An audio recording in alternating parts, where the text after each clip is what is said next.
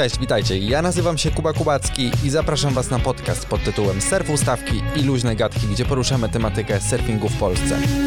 Tutaj poznasz świat surfingu w najmniejszych szczegółach. Dowiesz się jak i gdzie surfować, posłuchasz rozmów z ciekawymi ludźmi, a przede wszystkim mam nadzieję, że miło spędzisz czas.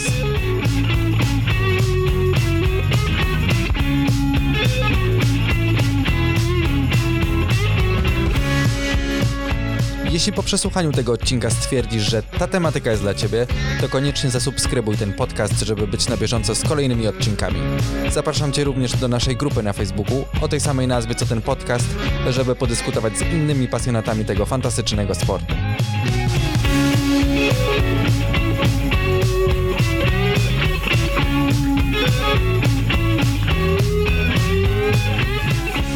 W tym siódmym już odcinku razem z moim gościem wskoczymy na odrobinę inną deskę, choć bardzo podobną do tej surfingowej. Różnica polega głównie na tym, że do pływania na desce stand-up paddle, bo to o niej mowa, używamy wiosła jako napędu, a nie naszych dłoni. Deski SUP są zdecydowanie bardziej wszechstronne i można też na nich pływać wtedy, kiedy nie ma fal. Na zachodzie z sezonu na sezon zyskują na popularności, a jak to wygląda w naszym kraju? Opowie Tomek Zamajski, twórca bloga boardborn.pl, który najpierw pływał na tradycyjnym surfie, a od kilku lat częściej wybiera supa. Dlaczego? Myślę, że zaraz się dowiemy. Cześć Tomek. Cześć, witam cię. Powiedz na początek, zawsze mam e, problem z tym, jak się powinno mówić. Sup, sap, stand-up paddle, SUP. E, wiesz co, myślę, że w Polsce większość ludzi mówi sub po prostu i wszyscy wiedzą o co chodzi, albo, albo nikt nie wie o co chodzi. W sensie, jakbyś nie powiedział, wyjdzie na jedno. E, natomiast za granicą spotkałem się z określeniem SAP, SUP, stand-up paddle właśnie. Okej, czyli- Myślę, że no tak, no, na zagranicą pewnie nie powiedziałbym sub, bo mógłby nikt nie zrozumieć, ale tak, w Polsce jak mówisz sub, to raczej jak ktoś tam coś kojarzy, to będzie wiedział, że to o to właśnie chodzi. Tak, czyli wybaczcie nam, będziemy mówić po polsku, Tak. e, czyli, czyli będziemy mówić o, o, o pływaniu na, na słupach. Powiedz, e, co cię tak urzekło w supie, że z, z popływaniu na surfie stwierdziłeś, że jednak supy to... Wiesz co, e, znaczy to w ogóle był bardzo długi proces, tak, bo ja tak naprawdę pływam na, na supie dopiero od tak gdzieś, no od kilku lat, tak gdzieś 2015-16 rok chyba, wtedy, wtedy kupiłem sobie pierwszego supa i to było wtedy już z myślą o tym, że rzeczywiście to, będzie, to będą fale, przede wszystkim fale, chociaż jakby nie, nie, nie, nie, nie mówiłem, że, że fleta nie będę pływał, zaraz powiemy o tym, co to jest flet, choć pewnie wielu się już domyśla. To było trochę tak, że jakby korzeni tego wszystkiego to trzeba szukać w ogóle w głębokich prawie, że może w latach 90 e, kiedy zacząłem jeździć na deskorolce. I już wtedy e, wiedziałem, że już miałem świadomość już tej kultury surfingowej i wtedy już wiedziałem, że na pewno kiedyś tego spróbuję. Oczywiście kompletnie nie miałem wtedy pojęcia, że to można byłoby kiedykolwiek robić w ogóle na Bałtyku, więc myślałem sobie o tym jakoś tam odlegle, ale bardzo się, wiesz, tym interesowałem, miałem świadomość e, tych korzeni, czyli wiadomo tam e, Z-Boys, prawda, e, i, i Dogtown, e, Jay Adams i, i, i cała reszta e, tamtej kalifornijskiej ferajny. Jakby ja ich znałem od tej strony deskorolkowej. No więc to zainteresowanie gdzieś tam było, gdzieś sobie tam kiełkowało i gdzieś tak mniej więcej w 2000, tam no po- późniejszych d- 2000 latach e, rzeczywiście do mnie zaczęło docierać, takie, do mnie zaczęły docierać takie informacje, że na Bałtyku jednak się pływa, że są, są k- koledzy tam z różnych innych stron, gdzieś tam ze snowboardu, prawda, i bo, bo, bo też, też przez wiele lat jeździłem, nadal jeżdżę na snowboardzie.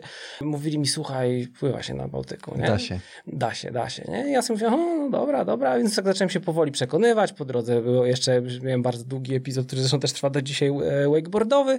I gdzieś tam, gdzieś tam dopiero bodajże w 2011 roku moja żona, czy a wtedy jeszcze dziewczyna, narzeczona, e, z, zrobiła mi taki prezent na urodziny, żeby, że mówi, słuchaj, tutaj taki masz kurs e, surfingu, jedziemy na wakacje, pojechaliśmy na, na, na Kanary. I tam, pier, tam, tam sobie wziąłem taki, taki, znaczy miałem taki trzydniowy kurs e, surfingu tego tradycyjnego i tak co roku tam sobie jeździliśmy właśnie nad ocean i cały czas było coś takiego, na zasadzie takiej, że no ten Bałtyk, no może, no może ten Bałtyk, ale no tam tak zimno i w ogóle. I tak się nie mogłem przekonać, nie mogłem się przekonać. Aż gdzieś tam trafiłem właśnie na, na, na supy. Już o tych supach wcześniej wiedziałem, ale mi się tak wiosło, taka ta deska duża, w ogóle o co chodzi. I gdzieś tam byliśmy przypadkiem w ABC Surf na, na Półwyspie. Mówię, ja to spróbuję, wypożyczę, zobaczymy jak to jest. No i rzeczywiście, e, no nie mówię, że tam od razu to chwyciło, ale tak sobie pomyślałem, kurczę, to może być dobre rozwiązanie, rozwiązanie właśnie na Bałtyk, gdzie ta fala jest e, słabsza, nieregularna, e, gdzie rzeczywiście często są takie fale, że no, na, na, na, no naprawdę ten, ten litraż, ta wielkość deski robi, robi różnicę. No i tak to, się, tak to się zaczęło. Więc myślę, że tak, że głównie chyba do supa przekonało mnie przede wszystkim to, że on jest bardziej, wydaje mi się, w mojej ocenie przynajmniej, jest bardziej e, efektywny na, na takich falach, jakie, jakie mamy na Bałtyku. Mhm. Właśnie, i to, to też od razu, czy Sup, supiarze? saperzy? W... Saperzy, to mi się podoba, saperzy. Chyba zacznę tak o tym mówić. Czy saperzy częściej łapią fale niż, niż, niż tradycyjni surferzy? Znaczy, ja myślę, że, że to nie do końca chyba o to tutaj chodzi. Znaczy, ja myślę, że to zależy od warunków, nie? bo myślę, że jakby podstawową różnicą pomiędzy tym, nazwijmy to tradycyjnym surfingiem, a mhm. subsurfingiem e, jest to, że tak naprawdę masz dużo większe spektrum warunków. To okno jest dla ciebie większe po prostu, czyli naprawdę możesz pływać na, na, no, na, tak, na totalnie śmieciowych małych falach, tak, bo e, wyporność robi bo swoje. Bo wyporność nie? po prostu robi swoje, ten napęd wiosłowy robi swoje. Więc ja myślę, że to raczej trzeba myśleć nad, na, na, na kategoriami tego, że, że po prostu takimi kategoriami, że masz po prostu więcej warunków, w których możesz się pobawić. Tylko znowu pytanie, kogo co cieszy, tak? No mhm. bo jeżeli cieszy cię każde pływanie praktycznie, no to tak, to, to, to, to, jest, to może być ten kierunek, tak? Jeżeli marzą ci się wyłącznie silne, duże, pionowe fale, no to być może nie musisz spływać na supie na mhm. przykład. No chyba, że akurat podoba ci się ta stylowa. No na mnie na przykład robi wrażenie, że mam takie, mam takie wrażenie, jak patrzę oczywiście na innych, no niekoniecznie na siebie jeszcze, to mam poczucie takiej pewnej finezji, która jest y, typowa właśnie dla, dla, dla subsurfingu, nie? Że to, to mi się może będzie śmieszne, co teraz powiem, ale to mi się trochę kojarzy mi się y, y, surfing z wiosłem, kojarzy mi się trochę z z telemarkiem na nartach. To, mówię, to, to zabrzmi troszeczkę śmiesznie pewnie, ale tam ten styl y, z przyklękiem, prawda, z jednym kijkiem, albo tam czasami z dwoma, trochę mi się to kojarzy z supem. I okej, okay, dla kogoś to może być śmieszne, że to może być takie w ogóle takie dziadkowe, właśnie oldschoolowe i tak dalej. Jest, jest e, jakby takie odczucie tej finezji oldschoolowej jest e, dla mnie troszeczkę podobne właśnie e, w subsurfingu. To jest troszeczkę inna odmiana, właśnie taki, ktoś może to uznać za jakieś tam utrudnienie. Mi się to po prostu podoba, tak? Poza, poza względami praktycznymi to, to jakby ta, ten element stylowy mi się podoba. Może dlatego, że dla mnie subsurfing jest trochę takim, a, taką kontynuacją tak naprawdę longboardowego surfowania, nie? które mi się zawsze mhm. bardzo podobało. Te, te, te takie, Taki wiesz, luz, nie? Na desce. Yy, tak, tak, bardziej to było jak, nie wiem, trochę jak tańczenie, tak. wiesz, coś takiego. No, e, to, wiesz, no, mistrzowie stylu jak, nie wiem, Joel Tudor na przykład, wiesz, e, z jego Duct Tape Invitational i, i tym podobnymi historiami, to mi się zawsze bardzo podobało. Więc tak, no więc może, może, może też dlatego mm, taki kierunek. Mhm. A od, od, razu, jeżeli mam na, przed oczami kogoś, kto płynie e, na supie, na falach, zawsze mnie to ciekawiło, jak oni przechodzą przez przybój. Ja czasami na surfingu zwykłym mam problem z dłuższą deską przejść przez przybój, a tam masz jeszcze tak, nie dość, że dużo większą deskę, cięższą, to jeszcze jakieś to wiosło musisz mieć pod pachą. Mhm. E, powiedz, da się tak po prostu, przy... no czasami jest, jest, jest ta tak duża milonka, że ciężko to przejść chyba. To znaczy tak, ja bym chciał też sprostować, że to nie do końca jest tak, że te deski są takie dużo większe, bo jest troszeczkę mit. To znaczy, tak, rzeczywiście większość desek supowych, pewnie będziemy jeszcze o tym mówić, bo, bo, bo, bo w zależności od ich wykorzystania one mhm. mają różne rozmiary, kształty i tak dalej. Ale tak czy siak te najkrótsze tam mają w okolicach 9-10 stóp, nie? No nie, właśnie nie? nie? No właśnie nie, dlatego że y, ja, mówiłeś o, o, o longboardzie, no nie? Mhm. Y, na przykład ja pływam na desce 7, 7 stóp 11 cali, tak? E, o, to malutka. Więc ona nie jest wcale taka duża. Ona owszem jest szersza mhm. i trochę grubsza, y, wyraźnie grubsza od longboarda, ale tak naprawdę jest taki po prostu troszeczkę skoksowany, przerośnięty longboard.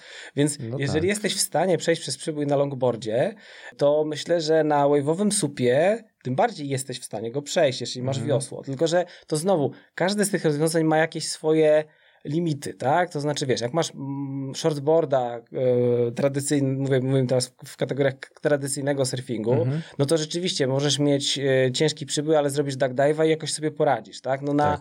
na supie raczej trudno mi sobie to wyobrazić, e, szczególnie takim supie naprawdę, wiesz, z, z dużym litrażem, mhm. których takich, no naj, najwięcej ludzi... No nie, takiego grzybka, nie? Trzeba by zrobić. No ciężko, bo chociaż, słuchaj, powiem ci, że widziałem taką rzecz, widziałem coś, coś na kształt duck tak dive'a, bo trudno to nazwać dosłownie tak dive'em, to jednak nie do końca tak wygląda. Kyle widziałem, gdzie jest taki film w internecie, że on po prostu jakoś tak obciąża przód deski, że po prostu przy, i przyklęka na nie jednocześnie, mhm. że rzeczywiście ta deska nurkuje pod falą razem z nim. Pod, fakt, że to jest bardzo wysoka, stroma fala e, i on, wiesz, w górnej części tak jakby wydaje no, tego nura, no ale rzeczywiście, no mi szczęka spadła. Ja nie wiem, jak no, do, do dziś nie wiem, jak on to zrobił. Jeszcze poza... gdzie wiosło wsadził. Nie wiem, gdzieś pod pachą schował.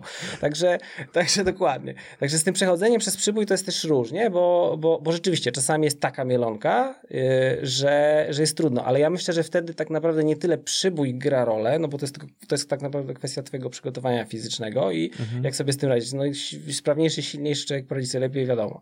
Ale myślę, że wiatr tu gra dużą rolę, nie? Dlatego bardzo często no tak. my pływamy na, na kolanach, wypływamy, bo i to nie jest dlatego, że nie jesteśmy w stanie się utrzymać na wodzie, mhm. bo e, jeżeli masz odpowiednio dobrany sprzęt i jakoś tam już coś ogarniasz technicznie, to na ogół jesteś w stanie całkiem efektywnie wypływać na stojąco, nawet jeżeli fala jest dość duża. No chyba, że jesteś już zmęczony na przykład, nie? Albo nie wiem, no właśnie zaczynasz i jeszcze nie czujesz się dobrze odgrzany.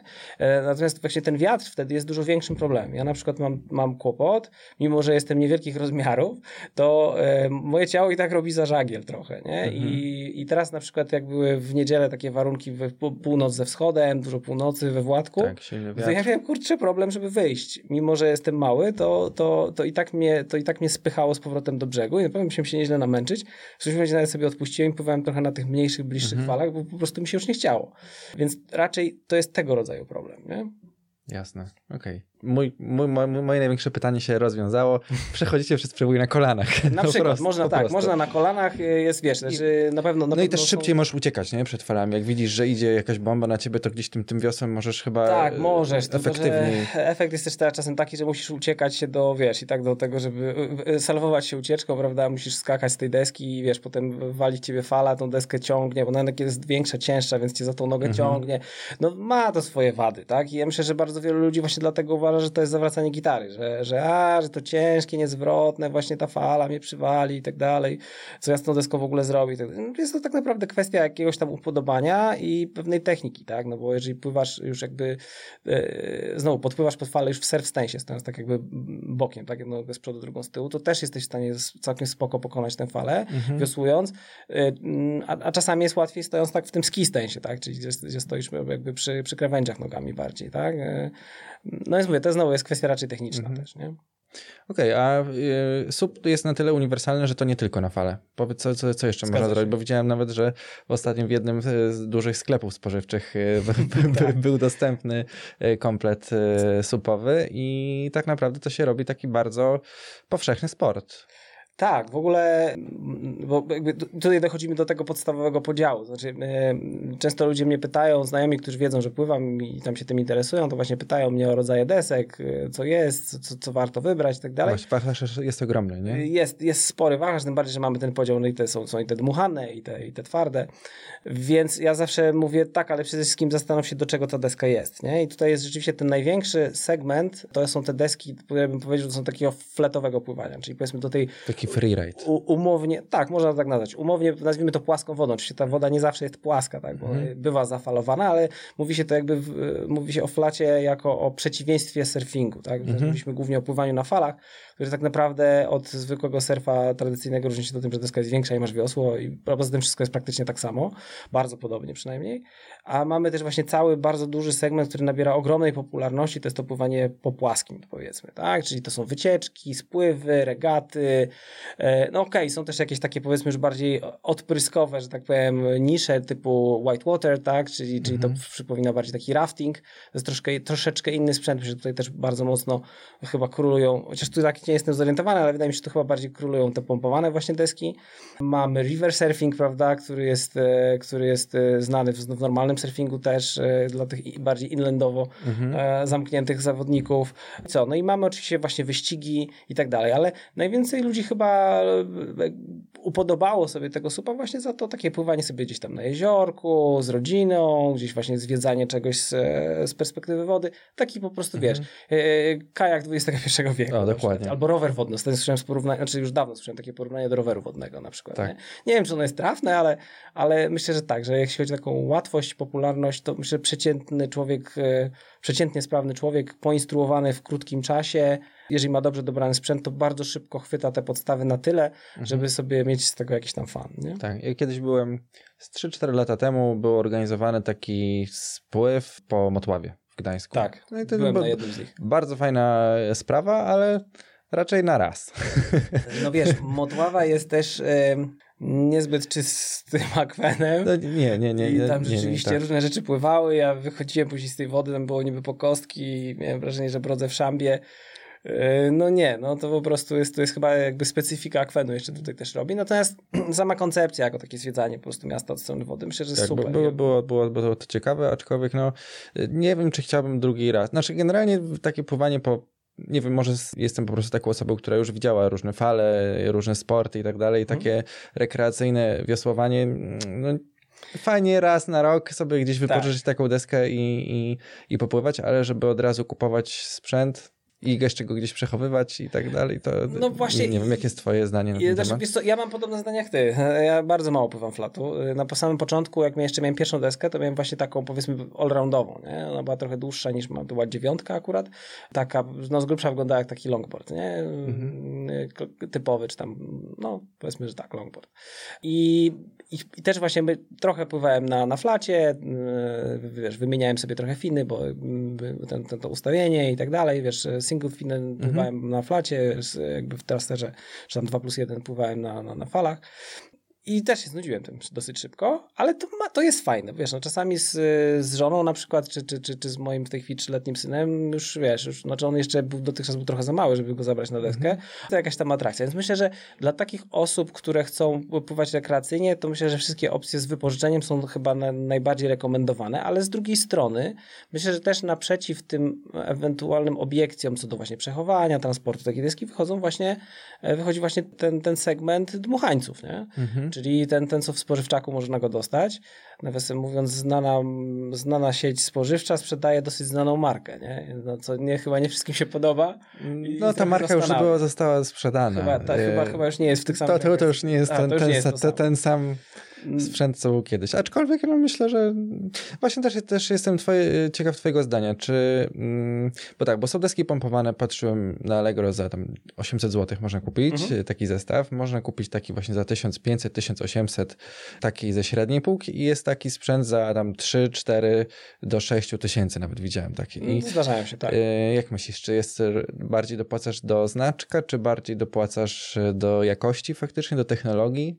Zależy o czym e, mówimy? Czy mówimy o deskach, teraz pytasz, pytasz o, o deski te dmuchane, czy mówimy w ogóle? Od, odmuchane, odmuchane. Mhm. Znaczy, e, bo... Jesteśmy w tym segmencie takim freeride'owym, ktoś mhm. się zastanawia, czy by nie kupić takiej deski, popływać sobie z rodziną, właśnie gdzieś tam na, na działkę wywieźć mhm. i od czasu do czasu sobie, sobie, sobie, zrobić taki spływ i pytanie, czy warto kupić taką, wiedząc, że będziemy pływać 5-10 razy w roku, warto kupić taką za 800 zł, czy lepiej dołożyć kolejne 800 i kupić już coś ze średniej półki, czy w ogóle najlepiej dołożyć 3000 i, i mieć, mieć, mieć, mieć fajny komplet na lata. Mm -hmm. Trochę już powiedziałem, ale... Tak, no częściowo odpowiedziałeś na pytanie, ale y, ja myślę, że y, jakby y, skrajne rozwiązania w takim przypadku, szczególnie na początek, to są zawsze złe rozwiązania, bo z reguły to, co jest najtańsze, to niestety jest, na ogół jest dosyć słabe. To znaczy, mm -hmm. no to jakoś trochę mu jednak musi kosztować, nie? My mamy troszeczkę, mam wrażenie, w Polsce czasami taką mentalność, że szukamy e, po taniości, bo nam się wydaje, że albo, że nie wiem, właśnie znaczek po taniości, albo, no, no nie wiem, różne, różne są koncepcje, nie wchodźmy w to, mm -hmm.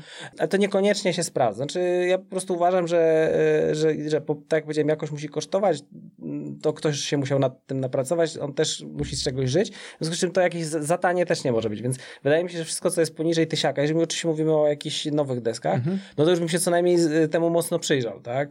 E, myślę, że te ze średniej półki cenowej to jest dobre rozwiązanie. Często jest tak, że te, te rzeczy ze średniej półki cenowej, znanych e, marek, są też przecenione dobrze, w związku z czym na przykład można czasami trafić nawet na komplet dobrej, znanej marki, czyli komplet, tak? Czyli, czyli deska dmuchana z pompką, z plecakiem mhm. i z wiosłem składanym, czyli właściwie to już jest taki, z liszem, tak, to już musisz to wszystko przyczepić do nogi, y, to już jest taki zestaw plug and play, no to tam za, nie wiem, no 1200 na przykład złotych czasami się zdarza, 1500 promocji, więc, y, więc wydaje mi się, że jeszcze na raty to można kupić czasami, wydaje mi się, że to nie jest aż taki wydatek, jeżeli wiesz, że rzeczywiście będziesz to, będziesz to robił, nie, jeżeli to jest, y, jeżeli to będzie twój kajak XXI wieku, mhm. to myślę, że to jest fajna opcja na początek, Oczywiście jeśli mówimy o, o tym, powiedzmy, tym fletowym pływaniu, tak. e, czy nie wiem, czy byś chciał właśnie tam nie, poćwiczyć jogę na tym, czy coś, no to też jeden z tych odprysków, o których mówiłem wcześniej, nie? Tak, widziałem nawet, przeglądałem y, jedną firmę i mieli taką prostokątną deskę, która tak. nie miała w ogóle zupełnie kształtu tak. y, wygląda deski. jak materac. Tak, wygląda jak materac.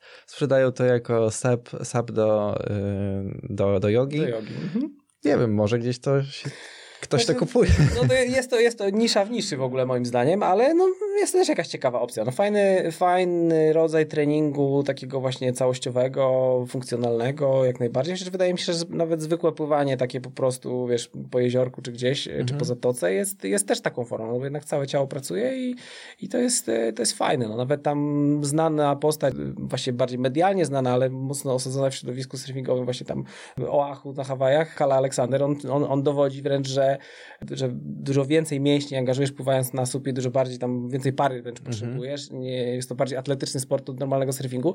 Ja nie wiem, czy on ma rację, czy to nie jest trochę jego tam jakaś jego własna teoria. No wiesz, ale z drugiej strony chłop pewnie wie, co mówi, no bo jakby pływał x lat e, i nadal pływa na, na tradycyjnym surfie, ale, ale też pływa na, e, pływa na supie, nie? Jasne. Jeszcze tak o tych odpryskach, jak, jak rozmawiamy, to przypomniało mi się, że kiedyś pływałem nawet na takiej desce, który się nazywał Fisherman. Mhm. Był taki, on miał, żeby nie skłamać, no z 3,5 metra na me, ponad metr szeroki, no był naprawdę wielki mhm.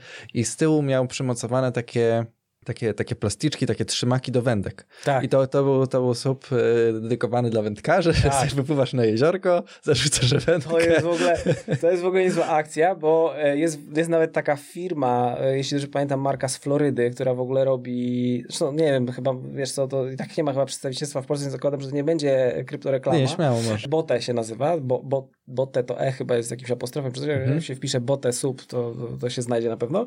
I oni w ogóle specjalizują właśnie w takich turowych właśnie i fishermanowych właśnie rozwiązaniach i naprawdę no, zbudowali taki bardzo, bardzo unikalny, wiesz, brand, który się mhm. specjalizuje właśnie w takich rzeczach i te deski wyglądają naprawdę super niektóre i powiem ci, że tak jak to oglądam, gdzie ja wiesz, ani nie łowię ryb, ani w ogóle nie specjalnie mnie to interesuje, jak to oglądam, jestem zajarany. Mówię, w pierwszym momencie mnie kupują tym marketingiem, ja to po prostu oglądam taki film gdzieś tam i mówię, kurczę, ja też chcę takie coś, nie? Mhm. Tak, Ale no, tak ciekawa opcja. Podejrzewam, y, skąd to się wzięło. Kiedyś przeglądałem program do statystyk y, do Allegro akurat to. Mhm. I możesz sobie przefiltrować, jaki był obrót w danej kategorii. No mhm. i tam mm, sprawdziłem kitesurfing, windsurfing, więc było podobnie. Zgadnij, ile, ile, ile, ile się robi przez, przez rok obrotu na samym Allegro, na, na, na takich deskach masz Wiesz pomysł? Nie chcę strzelać, nie, nie, nie mam pomysłu. Około miliona złotych, nie? O kurczę. E... Parę stów to się spodziewałem, ale milion to... Koło, koło, około miliona złotych. E... Ale to na słupach właśnie? Nie, nie. Windsurfing Aha, osobno, windsurfing. Okay. E... koło bańki, kitesurfing też okay. koło bańki. A, okay. e... Później spatrzyłem żeglarstwo, około 10 milionów, nie? No to już tak... tak sporo, nie? I później wróciłem sobie wędkarstwo. 100 no. milionów złotych obrotu na wędkarstwie. Wow. Dlatego nie dziwię się, że ci producenci po prostu czasami szukają jakiejś niszy, no bo, bo jest, jest sporo, no jest ogromna różnica, tak? No fakt. E, podejrzewam, e, że na przykład jeszcze jakby to wrzucić jogę i gdzieś tam jak się sprzedają te maty, ciuszki i tak dalej, to też może być e, całkiem nieźle, no ale po prostu to byłem po prostu w szoku, nie? No też bym się nie spodziewał. Jak potężna no, to jest branża. Tak, no dlatego, to mówiliśmy tu przed chwilą o tym, że, że, że, ten, że ten segment tych supów fletowych, nazwijmy je roboczo, to jest, to jest ogromny segment i on strasznie szybko rośnie. Tam gdzieś tam czytałem w jakichś tych mediach związanych z branżą jakieś, jakieś tam artykuły, nawet statystyki już ich teraz nie przytoczę, bo nie pamiętam, ale, ale mówiono o bardzo dużej dynamice wzrostu właśnie mhm. w, w, ciągu ostatnich tam, nie wiem, 5-10 lat, yy, że coraz więcej ludzi to kupuje. No bo rzeczywiście to jest coraz tańsze, to jest rzeczywiście proste, yy, no i możesz sobie szukać jakby swojej, swojej wersji tego wszystkiego. A poza tym, no, tak. jest w tym wszystkim taki, wiesz, sznyt powiedzmy około surfingowy, szczególnie dla kogoś, kto się na tym nie zna, a bardzo tak gdzieś tam wewnętrznie sercem chciałby być tym surferem, no to może nawet uwierzyć w to, że nim jest, jak płynie sobie po... po... Ja tak. przepraszam, nie chcę się umniejszać nikomu, bo to nie o to chodzi, ale ale wiesz, gdzieś Jeśli się dobrze z tym bawisz, no Oczywiście, to, to... jest mit tego surfera, z czym każdy teraz chyba chce trochę być tym surferem. E, z Przemkiem, jak rozmawialiście w, ostatnim odcinku, e, to właśnie mm, wspominaliście o tym, że teraz to jest modne i, i wręcz firmy marketingowe, czy, czy, tak. czy, czy, z branży marketingowej bardzo chętnie po to sięgają kompletnie bez pojęcia. No to o czymś też świadczy, nie? Że, że, że ten klimat gdzieś tam, gdzieś tam jest i ludzie tego szukają. Jest to jakaś tam, jest to jakaś tam wersja taka przystępna, nawet jak jesteś daleko od, od, od, od morza czy oceanu. Jasne. A powiedz w takim razie, jak jesteśmy już przy deskach pompowanych, to czy takie deski nadają się na fale, czy raczej trzeba, jeżeli ktoś chciałby już zacząć pływać na, na, na falach, to lepiej chyba w sztywne, co? Iść. Eee, powiem tak, znaczy, no ja bym raczej nie... nie da się, ale nie, po co? Znaczy, da się, tak, bardzo dobrze powiedziane, da się, ale po co? Znaczy, mm, inaczej, jeszcze powiem, e, są producent, jest kilku producentów, którzy mm, tworzą specjalnie konstrukcje właśnie dedykowane pod fale. Oni kombinują bardzo dużo, bo tam problemem jest, są, jakby problemem są dwa podstawowe, to znaczy mm, twardość tej deski, bo deski pompowane jednak się uginają, one mają jakiś tam drop i on no, no, no nie służy służy pływaniu na, dynamicznym pływaniu na, na mhm. falach. Są dość sztywne, ale nie na tyle, nie żeby... Nie aż tak sztywne mhm. e, na ogół. I drugi problem to są krawędzie. Znaczy raile po prostu no, nie da się ich wyszejpować do końca tak, jakby byśmy sobie tego życzyli e, na, na, na surfingu. Szczególnie, że współcześnie naprawdę ta ewolucja tych koncepcji czy subsurfingowych, czy surfingowych jest nie, nieprawdopodobna. Mm. Te, te, te raile naprawdę są na końcu inne, na, na środku inne, na, na, na, na przodzie inne i tak dalej, i tak dalej. I to rzeczywiście świetnie pracuje w, na różnych sekcjach fali, w różnych momentach ujeżdżania tej fali. Natomiast no, no, no na supie no to będzie jakiś tam w miarę continuous rocker, na, na, no, przepraszam, na, na dmuchanym supie to będzie taki w miarę e, płynny rocker z, z cały czas taką samą niezbyt ostrą krawędzią. Mm. Widziałem już jakieś koncepcje, że tam przynajmniej tam w okolicach rufy jest, jest jakaś taka listewka, która trochę to usztywnia, no e, widziałem jakieś takie opcje, w których się listwy jakieś wkłada wzdłuż właśnie raili.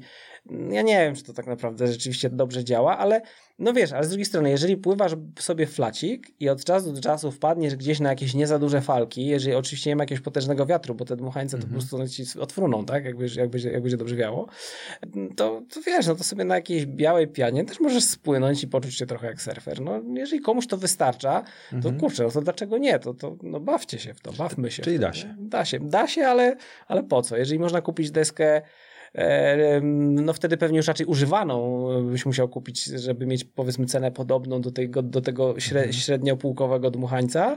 E, no ale wtedy masz rzeczywiście deskę ukierunkowaną na to. Tak jak mówię, one nie muszą być bardzo duże. Właśnie raczej, raczej tutaj downsizing odgrywa dużą rolę. Im bardziej im bardziej robisz postęp, e, tym ta deska pewnie będzie mniejsza, mhm. krótsza, węższa, no, nieco mniejszym litrażu, no nie? No właśnie cały czas jestem w szoku, że, że, że, że są takie krótkie deski. Są jeszcze krótsze, wiesz, no ja mam na przykład tą 711, prawda, która ma litrów oszałamiającą ilość, bo jak to porównujesz z dyskami surfingowymi, to tam jest wielokrotnie, to jest, to, to, jest, to jest dwa, trzy razy więcej. Znaczy, no, tak, dużo więcej może nawet być. No, w moja deska ma tam, nie wiem, 120 chyba litrów wypoloności, jeśli dobrze pamiętam. No te surfingowe mniej więcej 50-60. 50 do 60 mają te takie duże, powiedzmy, mhm. nie? które mają podobne rozwiązania. To jest, to jest jednak zwielokrotnione, ale są, są shortboardy supowe, które schodzą poniżej, e, wyraźnie poniżej 100 litrów, e, mają nawet schodzą poniżej, takie, takie ekstrema są, że tam schodzą nawet poniżej 7 stóp, więc to już się robią naprawdę mhm. dosyć krótkie deski. To już jest bardzo trudno jest oczywiście na tym pływać, bo one się mocno podtapiają, ale przykład taki Conor Baxter, który wprawdzie specjali- on się specjalizuje głównie w regatach, pływaniu tym, tym, tym szybkościowym, ale też surfuje na supach, no to ja tam słyszałem, że on chyba, jeśli dobrze usłyszałem, to on chyba pływa na no nie wiem, na 70-litrowej desce czy coś takiego, to w ogóle jest dla mnie kosmos, jak na tym mm -hmm. można stać, wiosłować i że cię byle, byle falka nie przewróci. Więc, więc e, to jest trochę mit o, tych, o tej wielkości. To on polega głównie na tym, że rzeczywiście najbardziej popularne e, są te duże deski, żeby właśnie było łatwo i, i przyjemnie i stabilnie, e, a poza tym tych desek jest po prostu jakoś tak na rynku najwięcej, szczególnie na naszym polskim rynku. Nie? No jak jeszcze wam spojrzeć na, na to, że głównie mm. są jeszcze te dmuchane, no to już w ogóle to nam kompletnie załamuje ten obraz. No nie? Nawet taka śmieszna ciekawostka, że osoby teoretycznie związane z tematyką czasami nie zdają sobie sprawy z tego, jak, ta, jak to w ogóle wygląda z tymi bo nawet zaczepił mnie kolega na spocie, spojrzał na moją deskę i mówi, ty, ona nie jest dmuchana. Pozdrawiam kolegę, chyba wie, który to jest. Ja, ja, absolutnie się nie naśpiewam, czy miał prawo nie wiedzieć, ale wtedy sobie uświadomiłem, że wie, kurczę, faktycznie, że, że jakby ta percepcja jest e, zgoła tak. inna w stosunku do tego, jak jest naprawdę, no nie? Nie są, nie, nie muszą być w każdym razie takie strasznie duże. No chyba, że jesteś wielkim 100-kilowym chłopem, no to, no to tak, no to wtedy mm. odpowiednio tę deskę większą Tak, no właśnie też, też tam się wydaje, że e, kiedyś widziałem, jak mój znajomy, on pływał do bardzo dobrze na windsurfingu -hmm. i wziął właśnie, tylko nie, nie, nie, powiem ci teraz jaki rozmiar. Wziął deskę e, supową i no nie szło mu. Nie szło mu. A to, to była jakaś takie deska sztywna, wave'owa. Ja myślę, że to było coś w okolicach 10 stóp. Mhm. Mm, no ta stabilność była, była, była króciutka, więc y, by, była, była, była y, ograniczona, ograniczona bardzo mocno. Tak się też zastanawiam, jak, jak chcemy zacząć, to w, w jaki litraż, czy, czy, czy, czy jaki rozmiar powinniśmy celować? I mówię tutaj o pływaniu na fali, nie? Mhm. To znaczy, wiesz co, bo mm, to jest tak, że nie tylko litraż się liczy, nie tylko długość się liczy, tam jest jeszcze szerokość, tak? Mhm. Jest też e, kształt rockera, ile tak naprawdę jest tego tak zwanego sweet spotu, czyli tej, tej, tej, tej płaskiej części, m, która daje ci też tę stabilność, że też możesz się trochę poruszać. Jednak po tej się trochę chodzi. W związku z czym, jeżeli ona jest taka, wiesz, ma, ma, ma, ma taki rocker no, wyraźny, mhm. no, no to może być tak, że każdy twój krok może cię kosztować wywrotkę i to mogła być taka sytuacja. Nawet przy dużej długości, jak ta deska jest powiedzmy wąska, ma mało litrów, mhm. jest dosyć cienka, no to że rzeczywiście ona będzie tak szybko reagować, że jak ktoś jest nie, nieobyty z nią, no to po prostu się będzie wywracał.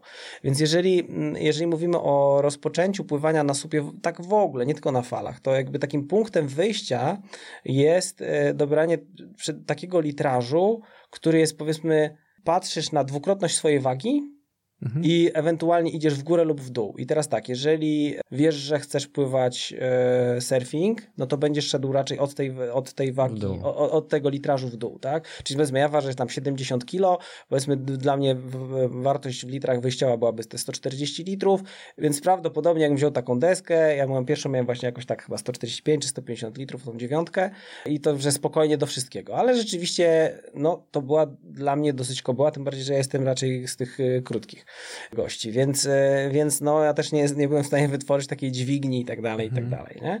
No i więc, więc warto wtedy sobie schodzić, schodzić coraz niżej, coraz niżej, coraz niżej, ale nie można zapominać też o tym, że bardzo duże znaczenie ma też szerokość i grubość tej deski, tak?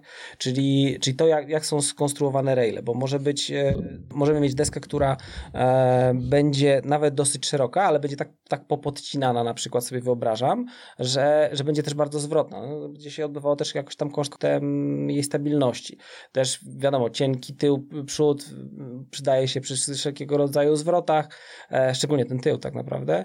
No i też to znowu wpływa na, na, na, na tę stabilność, nie? W związku z czym musimy pamiętać, że ten litraż to nie jest wszystko. No, jak pływamy na deskach e, rzeczywiście fletowych, zależy nam na długim ślizgu, prędkościach i tak dalej, to będziemy szli powyżej, tak? Tej, hmm. tej, tej wielokrotności. A już jak mówimy w ogóle o dmuchańcach, no to nam one są tak przewymiarowane. Im więcej, tym lepiej. One są w ogóle, znaczy one są w ogóle na dzień dobry tak przewymiarowane, wymiarowane, znam, wiesz, przeciętna, nie wiem, tam dziewiątka powiedzmy, to już ma od razu tam 250 czy nawet 300 litrów. Mm. To już teraz nie pamiętam, może coś tam przekłamuję, ale no to są, to są duże, tak. duże litraże, no bo tam jest zupełnie jakby inne, inne Inna odbiorca, są, nie? nie? Znaczy wszystkim te przełożenia w tym materiale są inne, tak? Bo to, masz, to jest dmuchane, tak? Więc to jest mm. zupełnie jakby inaczej. Jasne. Dobra, to mniej więcej wiemy, jak, e, jak dobrać deskę. Pozostaje nam kwestia wiosła. To jest e, temat rzeka. Mm, tych wioseł jest mnóstwo, począwszy od tego, jaki mają trzpień, jaki mają ten uchwyt po, po, po, po pióro te, te, te, tego wiosła. Powiedz coś na ten temat ja nie jestem, nie czuję się jakimś super fachowcem, jeśli chodzi akurat o wiosła, bo to jest temat dosyć skomplikowany. Myślę, takim guru na świecie jest Jimmy Terrell, e, Quick Blade, Quick Blade Paddles, to jest dosyć znana marka w, w, w tym świecie, ale też w świecie kanoingu i, i, tych pośrednich wiosłowych też sportów. Koleś był chyba mistrzem olimpijskim, może w kadrze olimpijskiej amerykańskiej. On w ogóle to jest facet, który zrobił, nie wiem, doktorat, profesurę, ma w ogóle taki, taki e, taki basenik, w którym testuje wiosła. No, stoi po prostu na krawędzi takiego baseniku i tam napiernicza tym wiosłem. No, no, no kosmos. No, są filmiki w internecie. E, koleś, jest, koleś jest niesamowity. Zresztą parę razy tam się wymienili jakimiś tam uwagami w, na Instagramie. Bardzo sympatyczny gość. Także to jest to jest bardzo trudna sprawa, ale e, jakby możemy rozróżnić kilka typów. To znaczy, e, te najtańsze, bo może od razu przy okazji powiemy o cenach. E, te najtańsze takie powiedzmy za około, nie wiem, tam no nawet może za 150-200 zł pewnie można by wyhaczyć tak, gdzieś. Ze stali. Z, tak, one na ogół właśnie, one są, znaczy no, na ogół są aluminiowe. Tak. To nie znaczy, że one są bardzo ciężkie, bo jak to weźmiesz do ręki, to ci się wydaje, nie, no nie jest to ciężkie, ale jak chwilę tym pomachasz, to się nagle okazuje, tak, że... Tak, popłyń dwie godziny gdzieś. Tak, no chyba, że wiesz, no chyba, że chcesz sobie zrobić muły po prostu, wiesz, mhm. i trenujesz, rzeczywiście ci na tym zależy, to może to jest jakieś rozwiązanie, no, ale to nie będzie efektywne. No ale oczywiście, wiesz, no tutaj robi cenę. Do jednego słupa, jeżeli popływamy godzinkę, to takie wiosło w zupełności wystarczy. Tak, ja też nie? zaczynałem od alu wiosła, bo po prostu mi nie starczyło kasy na pierwszy, na pierwszy rzut, więc z czym przez tam chyba jakiś tam krótki czas, bodajże rok, pierwszy sezon pływałem właśnie z taką alu. E, udało mi się jej nie utopić, bo pływałem też tak na falach. Ona jakimś cudem się nie utopiła, bo to też jest ważny element w tym wszystkim, że, że jakby e, w zależności od tego, co, na, co, na ty, co z tym wiosłem będziesz na tym supie robił, no to też dobrze, żeby to nie utonęło i się też nie połamało. Więc jak już e, idziemy tam kawałek wyżej, to mamy te wszystkie włók, e, włókna szklane i węglowe i tam w zależności od tego, ile tego szk- szklanego, a ile tego węglowego, to znowu ta cena tam Tak. sobie rośnie i gdzieś tam możemy od paru stów, poprzez tam tysiąc złotych, nawet już widziałem takie wiosła i za tam dwa tysiące, to chyba już były takie full carbon. To, no to są wiadomo, to już są dla zawodników, ale to rzeczywiście jak tam, nie wiem, e, e, no, rzu- rzucisz trochę za mocno o piasek, to może się rozpaść. Ja już jedno wiosło e, złamałem. Miałem trzy wiosła, to są trzecie już wiosło, jedno, jedno, jedno właśnie miałem aluminiowe, trzecie miałem takie e, trochę carbon, trochę, trochę, trochę właśnie tam fiberglass e, i je złamałem na pół w zeszłym roku. Mm, Więc też znowu, nie warto na pewno celować, szczególnie na początek, w jakieś tam opcje po, po, po kupę kasy po, za miliony monet, a myślę, że te, że te opcje takie w granicach tam no do tysiąca złotych, ale myślę, że mniej tam, nie wiem, 500, 700, 800 złotych. Ja kojarzę, że To jak pracowałem w sklepie ze sprzętem, to mieliśmy takie wiosła, mm, właśnie to było chyba 50 na 50, karbon plus y, włókno szklane i to było w granicach 600-700 zł. I, to, I to było takie naprawdę bardzo y, wygodne wiosło, takie, które nie, nie, męczyło po godzinie pływania, Tak. że te aluminiowe, no, no da się, no. No da się, no wszystko się da. No, Tylko- wiesz, tylko- no, tylko, na że- od szafy się da pływać podobno nawet, no ale no, Jeżeli, jeżeli widzisz, że to ci się podoba, no to ja bym dołożył te 3-4 Tak, stówki do, do troszeczkę lepszego wiosła. nie? Zdecydowanie. Natomiast jest też taka sytuacja, że wiesz, tutaj musisz też wziąć pod uwagę komfort i kompaktowość tego. Tak? Wiosła są dosyć długie. E, Myślę, że właśnie bardzo ważnym elementem, na który trzeba zwrócić uwagę, to jest ich regulowalność, że tak powiem. Bo jak kupujesz wiosło na początek, to do końca nie wiesz, jaka długość ci będzie pasowała. Są różne wytyczne, można znaleźć w internecie, nie będziemy o tym e, w to się zagłębiać. E, Natomiast dobrze jest sobie regulować. Tym bardziej, że trochę na dłuższym będziesz pływał na flacie, trochę na krótszym będziesz pływał na falach. Jeżeli chcesz to jakoś łączyć chcesz mieć jedno wiosło do obydwu tych rzeczy, to to może być ważne. Poza tym czasami może być tak, że tego samego wiosła będziesz używała nie, twoja żona, twoje dziecko na przykład, chociaż to już może być trudne. Bo, e, no ale dobra, zostawmy to na chwilę. Więc tutaj, tutaj naprzeciw temu wchodzą też składane wiosła, nie? czyli są wiosła Tak. trzyczęściowe. E, też możesz z niego zrobić z jednej trzeciej tego wiosła z trzonkiem tym typu T-bar, z tym uchwytem możesz z tego zrobić wiosło krótkie na przykład dla dziecka. Ono będzie wprawdzie miało przewymiarowane pióro, o tym też chwi- słowo, m, dwa słowa możemy powiedzieć, ale to będzie też bardzo kompaktowe wiosło, które będziesz mógł schować do plecaka razem z tym pompowańcem i to będzie całkiem spoko. One zwykle są w kompletach sprzedawane. Tylko problem polega na tym, że wtedy to wiosło już na pewno jest bardzo zatapialne, no bo to raczej nie ma siły i rzeczywiście z jego sztywnością są trochę jaja, bo ono tak sobie chodzi jak chce i tak e, e, jakby trudno jest znaleźć rzeczywiście przy tej konstrukcji taki balans pomiędzy sztywnością a, a- flexem nie? tego wiosła, żeby to no, oddawało energię nie za bardzo i żeby, żeby rzeczywiście działało. Mnie nie? to wkurzało w tych y, trzyczęściowych wiosłach, że ten łącznik miałem jakoś tak na wysokości tej drugiej dłoni, Tak, niby trochę za wysoko, trochę za nisko i jakoś tak nie mogłem. No ja, ja kiedyś chwilę używałem takiego, nie, nie miałem swojego nigdy takiego składaka, ale gdzieś tam chwilę używałem. Jedne konstrukcje są bardziej udane, drugie mniej. Mówię, No jeżeli rzeczywiście ważny jest dla ciebie kompromis y, między wiesz, kompaktowością a, a jakby funkcjonalnością, no to można to oczywiście e, sobie rozważyć. No i właśnie ta trzecia sprawa bardzo ważna, e, o której wiem szczerze mówiąc zupełnie najmniej, to są, to są te e, pióra. E, oczywiście, znaczy naj, najprościej, pewnie, pewnie jakiś fachowiec by mnie tu bardzo mocno pewnie by poprawił, ale tak chyba mówiąc najprościej, to e, te naj, na, jakby największa powierzchnia pióra to jest dla tych powiedzmy największych, najsilniejszych zawodników, ta mniejsza to jest trochę bardziej rekreacyjna. Wiadomo, to, ta, ta siła przekłada się też na prędkość i tak dalej, i tak dalej. E, ważne jest też to, żeby, żeby ten, to wiosło dobrze pracowało w wodzie, więc jak przegniesz trochę, żebyś miał za dużą szuflę, to, to ci będzie na, szczególnie na falach, gdzie na przykład wiesz, wiatr ci powieje, to, to uwierz mi, nawet wiosło z małym piórem potrafi ci tak się przekręcić od wiatru, odfrunąć. Ja ostatnio właśnie przy tym wietrze miałem taki problem, że, że w kółko mi się przekręcało i wkładałem e, wiosło do wody w ogóle nie tą stroną za pierwszym razem, za każdym razem jak, jak, jak wstawałem na przykład z deski sklęczek czy z wywrotki. W związku z czym to naprawdę potrafi przeszkadzać. No to też trzeba wszystko wziąć pod uwagę i to są też bardzo indywidualne, personalne upodobania trzeba sobie to samemu trochę wypracować Mhm. z czasem. Jasne. Widziałem kiedyś takie pióra, takie prostokątne. Tak kojarzysz? Co, co, co, do, do czego to? Właśnie nie pamiętam. Albo to były wave'owe pióra, albo te rejsowe.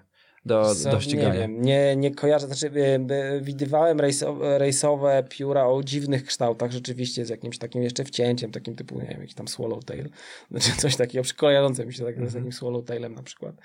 No, różne, różne koncepcje, wiesz, no, to też, też w tym jest pewnie trochę marketingu, jest w tym trochę takiego testowania z zakresu R&D, że próbują różne rzeczy, próbują też to potem sprzedać. Nie mam zdania na temat. Też mało tych rzeczy testowałem. Ja raczej używam średniej wielkości tych piór. Jakbyś mnie zapytał o jakieś konkretne dane, to sorry, nie odrobiłem pracy Mhm. domowej, musiałem to dokładnie sprawdzić, bo nie pamiętam. Też są różne kąty ułożenia tego Tak. e, względem e, tego tak zwanego szaftu, czy tego trzonka. To też oczywiście ma znaczenie przy, w- przy wkładaniu tego, tego wiosła, ale to już są takie niuanse, które nie wiem, na przykład właśnie na wyścigach mogą mieć znaczenie, tam gdzie się już te wiesz, ułamki sekund liczą. Tak. Więc myślę, że to możemy sobie gdzieś tam odłożyć dla normalnego, przeciętnego Kowalskiego. Myślę, że to nie są aż tak ważne sprawy. Jasne. Tak, jeszcze tak mi się wydaje, że jak jesteśmy przy, przy, przy wiosłach i przy deskach, też możemy porozmawiać trochę o firmach, bo mam takie wrażenie, nie wiem, nie wiem czy się ze mną zgodzisz, że firmy, które się wywodzą z windsurfingu czy z kite'a, raczej ten sprzęt do SAP-a robią dobry. Powiedzieć, że na przykład Starboard, e, że Fanatic, e, że RRD, grupa Neil Pride'a, czyli JP, to są takie deski, które nie są najtańsze, raczej Często delikatnie mówiąc, tak. e, raczej te, te droższe, ale jednak no miałem przyjemność pływać i na takich Chińczykach i na takich deskach. No to jest po prostu To jest nieporównywalne. E, i szczególnie jeśli chodzi o wiosła. Że Mhm. właśnie czułem to, ja, ja, nie, ja nie pływałem dużo, tutaj się od, od, od razu e, przyznam, że na, na fali na przykład w ogóle nie pływałem, ale kil- kilkanaście razy zdarzyło mi się gdzieś tam pływać właśnie na, na, na tym flacie przy różnych okazjach. No i naprawdę wiosło robiło straszną różnicę, więc jeżeli szukacie wiosła, to wydaje mi się, że, że można zaufać w ciemno takim firmom, które się wywodzą, mają już jakąś historię, nie? Tak, zdecydowanie. E, Myślę, że tutaj po pierwsze, e, jeśli chodzi o wiosło, to na pewno jest to ważna część e, wyposażenia, która jest często pomijana, bo naprawdę czasami może się okazać, że możesz, że, że łatwiej przeoszczędzić tych parę stów nawet na, na kupnie deski, właśnie używki i tak dalej, a Mhm. kupić na przykład dobre, nowe wiosło, które nie będzie pęknięte i tak dalej, będzie miało, wiesz, tam gwarancję cudawianki i właśnie ono będzie lepsze. Ono będzie lepiej pracowało, bę- będziesz się mniej męczyć i mieć z tego po prostu więcej radości, więcej, że tak powiem, performance'u z tego też wyciągniesz. Mhm. I tutaj jak najbardziej te marki się kłaniają i one się tak samo kłaniają w przypadku desek. I rzeczywiście te, które wywodzą się z windsurfingu chyba w tej chwili wiodą prym.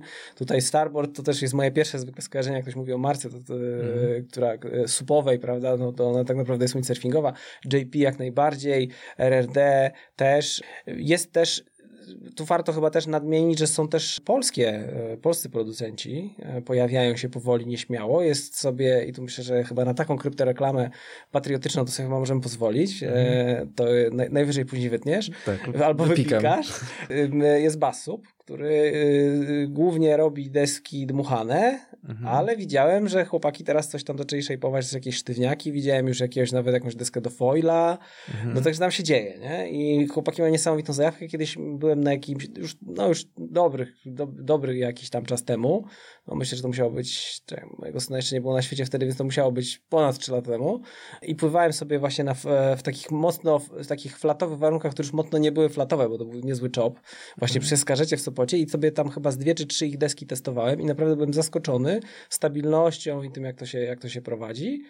I poza tym fajnie, no fajnie, że, że Polacy coś takiego robią, kości są niesamowicie wkręceni. Po prostu Mhm. mają taką mega zajawę, że po prostu, że chociażby z tego powodu warto tam jakby na nich sobie łaskawym okiem spojrzeć. I mają też świetne, świetne wiosła, wiem, że zdobywają jakieś tam nagrody i nagrody, mają niezły całkiem team, tylko oni są rzeczywiście tak raczej ukierunkowani na ten, no to fletowe pływanie, czy rekreacyjne, czy regatowe, ale bardziej ten kierunek, nie? W tych deskach Basa też słyszałem dobre opinie, nie, nie, nie, to, to nie się, pierwszy że raz. dużo się nie zaryzykuje, fajnie wesprzeć e, rodzimą jakąś tam zajawkę, Tak. produkcję. Są jeszcze jakieś inne, mniej, ba- bardziej śmiałe czy nieśmiałe próby i tam i twardszych i, i, i tych, tych, tych twardych desek i, i tych dmuchanych. Także jest tego spory zalew. Myślę, że byłbym ostrożny, tak, wobec jakichś no-name'ów, czy jakiegoś czegoś Mhm. nieznanego, nie? Byłbym ostrożny też wobec czegoś, co jest podejrzanie tanie, nie? Bo potem, szczególnie jeśli mówimy o tych dmuchańcach, bo no kurczę, no wypłyniesz gdzieś, nie wiem, wiatr cię ściągnie, tym bardziej, że no może, bo to deska jest lekka, e, burta gruba, więc Mhm. y, możesz, możesz, możesz z, tym z tym wiatrem niejednokrotnie powalczyć trochę w różnych sytuacjach. No i co? I ona ci zacznie na przykład e, się rozszczelniać na środku akwenu jakiegoś, no i co? No to chyba zawsze jest tak, że pomalutku. No pomalutku, no pomalutku, no ale, ale wiesz, ale z drugiej strony, no co, no i sobie potem kleił, kombinował, to jednak rzeczywiście jestem, tutaj chyba jesteśmy zgodni, że lepiej dołożyć parę złotych więcej i jednak Mhm. kupić coś, coś pewnego. A propos jeszcze właśnie tego puszczania powietrza, to są bardzo ciekawe teraz koncepcje, wchodzą od jakiegoś czasu właśnie między innymi Starboard, to ma, jest też taka marka Astron się pojawiła jakiś czas temu, e, która też właśnie ma takie rozwiązanie, gdzie masz dodatkową komorę, która nie tylko jest dodatkowym, dodatkową komorę z powietrzem, czyli masz tak jakby dwa wentyle, przez które po- pompujesz. Jest trochę więcej roboty przy pompowaniu, rozkładaniu tej deski, ale, ale zapewnia ci większe bezpieczeństwo, bo masz, masz tych ileś tam litrów ekstra zabezpieczenia, e, a poza tym to też tą deskę troszkę usztywnia, nie? Więc e, to może być e, fajne rozwiązanie i to jakieś tam nawiązanie do tego, co mówiliśmy wcześniej o tych kwestiach sztywności, które mają znaczenie nie tylko na fali oczywiście, bo tu mówimy o deskach fletowych i tam to też się przydaje, nie? E, Coś jeszcze. A właśnie, chciałem zapytać, co jeśli mi się deska rozszczelnia? Da się to naprawić? Kojarzysz, jak to, jak to wygląda?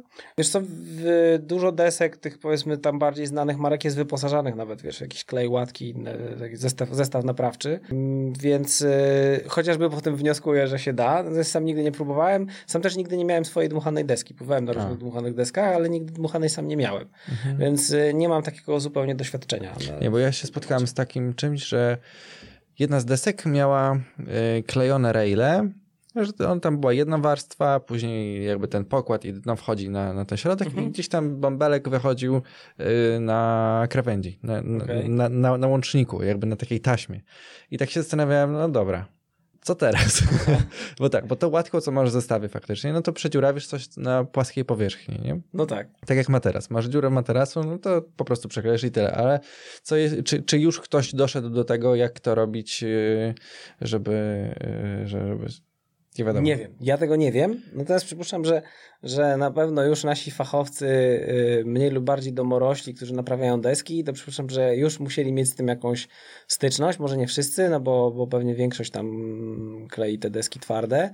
I to już y, o tym też tu wielokrotnie Mhm. u ciebie była mowa, jak można naprawić takie deski. Więc przypuszczam, że część z nich, mm, może tych, o, o tych trochę szerszych specjalizacjach, które też jeszcze robią i żagle i inne historie, e, zakładam, że są, e, e, są możliwości naprawiania tego, em, ale to pewnie trzeba by Mhm. Ja pytać, myślę tak szukać. sobie, myślę na szybko, że może szukałbym jakiegoś serwisu, co naprawia pontony. Że to E, chyba tak, najbliżej, e, nie? Myślę, że tak, że to, jest, że to na pewno jest dobry kierunek. Faktycznie, tak, rzeczywiście. E, tym bardziej, że wiesz, no, riby chyba są podobne, w podobnym Tak. sposób zbudowane jak właśnie jak, jak supy, tylko trochę jakby no, inna skala i, i, i troszkę, troszkę, troszkę mocniejsze materiały, zdecydowanie nawet. Tak. Tak, no to może być dobry kierunek, rzeczywiście. E, Okej, czyli w takim razie mamy, e, mamy temat desek, sprzętu, e, myślę, że zamknięty. Jeszcze raz wracając do pływania na fali, czy jest jakaś e, konkretna specyfika fal dla, dla supów? Czy coś, e, czy jakaś fala jest e, dłuższe, fale są lepsze, krótsze, fale są lepsze? Jak to wygląda? Znaczy, na Bałtyku to przede wszystkim bierzemy co jest. Zacznijmy od tego, że Tak. nie wybrzydzamy. I myślę, że to też się chyba sprowadza przede wszystkim do jakichś tam indywidualnych preferencji i przede wszystkim też umiejętności, tak? Bo no ja na przykład lubię, jeżeli fala jest nie za stroma, tłusta, długa, duża i tak dalej, wtedy mam czas, żeby się ustawić, dłużej na niej popłynąć, na się przejść po tej desce, e, chociaż to jeszcze mi za bardzo nie wychodzi, ale no mm, to jest taki ideał, tak? Natomiast na Bałtyku wiadomo jak jest, tak? Fala, fala zwykle szybko się zamyka, nie jest zbyt długa, często jest Tak. stroma i co? No i też trzeba, tak? Sobie z tym radzić. Są ludzie, którzy to lubią, lubią taki łomot i to lubią zarówno na, na tradycyjnych deskach surfingowych, jak i, na, jak i na tych z wiosłem. Znam takie osoby nawet dobrze. Mój kuzyn, z którym pływam najczęściej razem, właśnie we dwóch pływamy, on lubi każde fale, ma takie powiedzenie, że, że warunki jakie są, takie są, ale pływać trzeba. Także y, tak to wygląda. Ale wydaje mi się, że y, najważniejsze jest to, to też trochę y, nawiązuje do twojego wcześniejszego pytania o to, jak przejść przez przybój. Najfajniej jest, jeżeli miejscówka pozwala ci jakby podpłynąć jakoś od boku, no nie?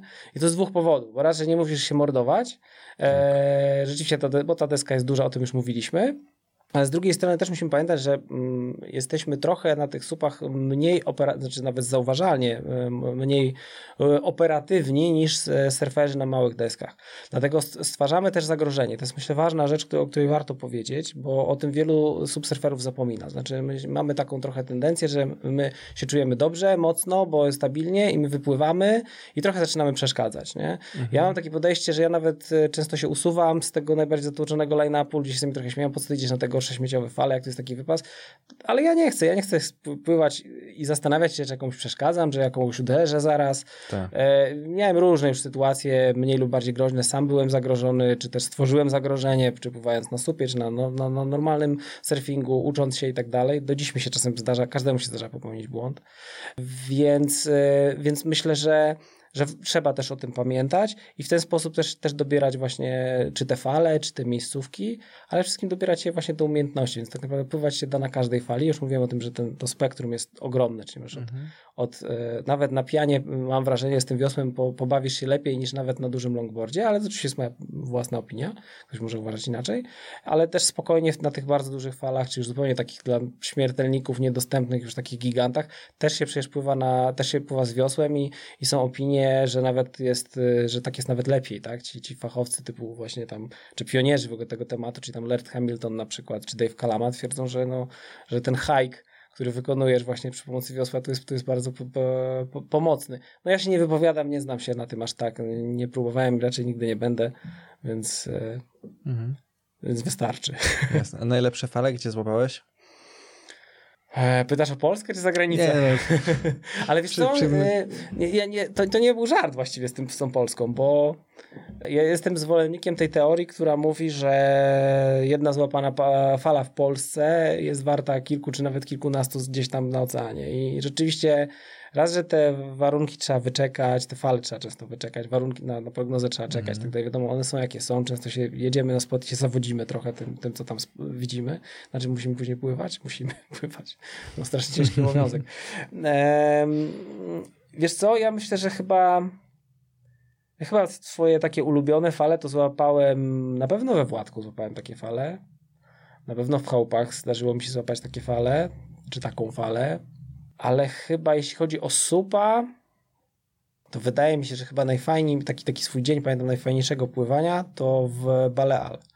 W Penicz, nie? Tam obok Penicz. Y, mhm. I tam miałem właśnie, w ogóle nie miałem ze sobą deski swojej, supowej, wypożyczyłem tam, znaczy w ogóle tam wypożyczałem sprzęt, ja mam trochę podobne podejście jak ty właśnie, że nie latam ze swoim sprzętem. Tak. E, więc tam sobie w zależności od tego, jakie były warunki, sobie wypożyczałem surfa. Ja właśnie jednego dnia sobie wypożyczałem, wypożyczyłem sobie supa i rzeczywiście, słuchaj, no to był jakiś taki naprawdę taki typowy rental i w ogóle zwiosłem właśnie takim z tych serii tych aluminiowych i miałem naprawdę super pływanie. Był taki powiedzmy średnio, średni, mały warun, czy powiedzmy średni wrześniowy warun. No o tak, jak na tamtą okolicę, czy nie jakiś tam super duży, a nie też jakiś bardzo mały. E, spore zatłoczenie na spocie i mimo to mi się super pływało. Ja te fale szybciej widziałem często od, od, od subsurferów. Pewnie paru z nich na mnie kleło wtedy, bo pewnie wiesz, pewnie wypatrzyłem coś szybciej od nich. Tak. E, no, no zdarza się, tak? Czasem, czasem wiesz, no czasem też nie chcę wszystkich fal oddawać innym. A spotkał się z takim podziałem y, spotu, na, tak jak jest na przykład na kajcie i na windzie. Jest spot dla kajciarzy, jest spot y, dla windsurferów, a SAP i surf, widziałeś coś takiego? Znaczy, y, nie, nie byłem w miejscu, wiem, że są takie sytuacje, oczywiście mm -hmm. zdarzają się, natomiast nie byłem w miejscu, w którym to byłoby jakoś tak na zasadzie takiej, że jak jesteś na jednym, to na jednym sprzęcie, to cię tam tę część dla tego drugiego nie wpuszczą. Raczej było to tak, że coś jest dedykowane. Na przykład mhm. E, wiem, że na Kanarach są takie, takie, takie plaże, które są sugerowane pod, konkretne, pod konkretny sprzęt, że tak powiem. Tak? Takie jest na przykład na, na, na Fuercie, chyba na Lanzarote wydaje mi się, że też coś takiego widziałem, ale nie spotkałem się z taką sytuacją, żeby to jakoś tak bardzo, e, bardzo działało mhm. restrykcyjnie. Nie? A gdzie na Fuercie widziałeś? Ja uwielbiam Fuerte, byłem już za, za trzy razy. E, wiesz co, e, w Cotillo e, są też właśnie są sugerowane gdzieś tam po, po tamtej stronie mm -hmm. właśnie, gdzie jest El Cotillo. E, zresztą to jest, jak, jeśli chodzi o surfing fale, to chyba stosunkowo najlepsza miejscówka, bo generalnie Fuerta no nie jest najlepszą miejscówką na surfa, mówię, to jest raczej wiatrowa destynacja. Zależy, no nie, dobra. Zależy okay. jak trafisz. Zależy jak trafisz, zależy jaka pora roku, okej, okay. no to dobra, może, to może przesadziłem trochę rzeczywiście, ale, ale wydaje mi się, że to nie jest może jakaś tam wymarzona, moim zdaniem, bo ja, ja wolę, ja nie ja chyba wolę Portugalię generalnie generalnie, tak? No Portugalia jest na pewno Algarve, bardzo ciekawe, no. które, które daje ci takie możliwości, że wiesz, że możesz e, od tej strony zachodniej na przykład masz takie bardziej, ma, te fale z większą mocą często, a powiedzmy od, tam od południa bardziej, e, czyli Albufeira i, i, i tamte, tamte rejony, masz te fale takie bardziej rekreacyjne. Ja tam na przykład zrobiłem, zrobiliśmy sobie z żoną tam super w ogóle wycieczkę na supach właśnie wzdłuż tych klifów. E, tam też pływałem trochę na, na, na, na małych, właśnie na małych falach na supie, z kolei właśnie po zachodniej stronie na normalnym surfie, także no to są takie, no to, to znowu trochę popłynę. Ja w ogóle jakoś mam taką tendencję, że zadajesz mi pytania, a potem płynę w jakieś arabeski, także będziesz ciął najwyżej później. Nie, nie, nie ma sprawy. E, a powiedz e, surfingowy lifehack.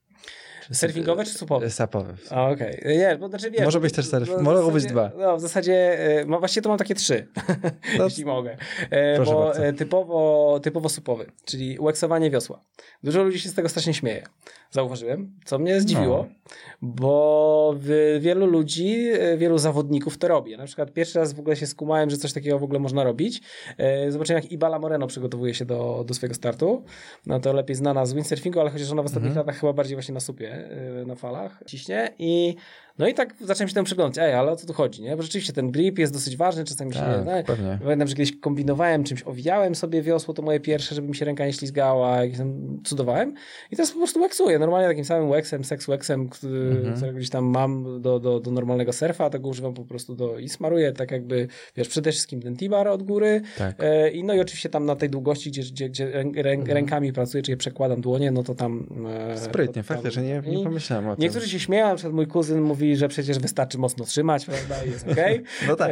E, są patenty właśnie na różnego typu oklejania, nie oklejania, ale no nie wiem, mi się lepiej tak pływa i to niezależnie od tego, czy pływam z gołą dłonią, czy, czy właśnie mm. tak jak teraz, jeszcze to jest, jeszcze niedawno było bardzo zimno, to z, w rękawiczkach, to, to jakoś mi to, jakoś mi to leży. Dobry patent, fajny, no. Więc myślę, że jak pływasz e, i ten grip jest dla ciebie jakoś tam ważny, szczególnie właśnie na falach, to myślę, że to jest, to jest chyba ważny patent. Drugi, to w ogóle ostatnio przez przypadek odkryłem, może się okazać, że to w ogóle żaden hack, bo ludzie, którzy jeżdżą dużo, pływają, jakby może mają takie doświadczenia z innych dyscyplin. E, zacząłem używać trzeciego pasa do e, montowania deski, ale nie tyle ją montuję na dachu samochodu, mhm. mówię o montowaniu na, na bagażniku. E, normalnie przypinasz na dwa pasy, prawda, tak. do bagażnika, nie? I deskę wiesz w pokrowcu i ten pokrowiec na samym środku często dostaje takiego żagla i tłucze po mhm. dachu. Jest huk w ogóle, masakra, drapanie dachu i tak dalej.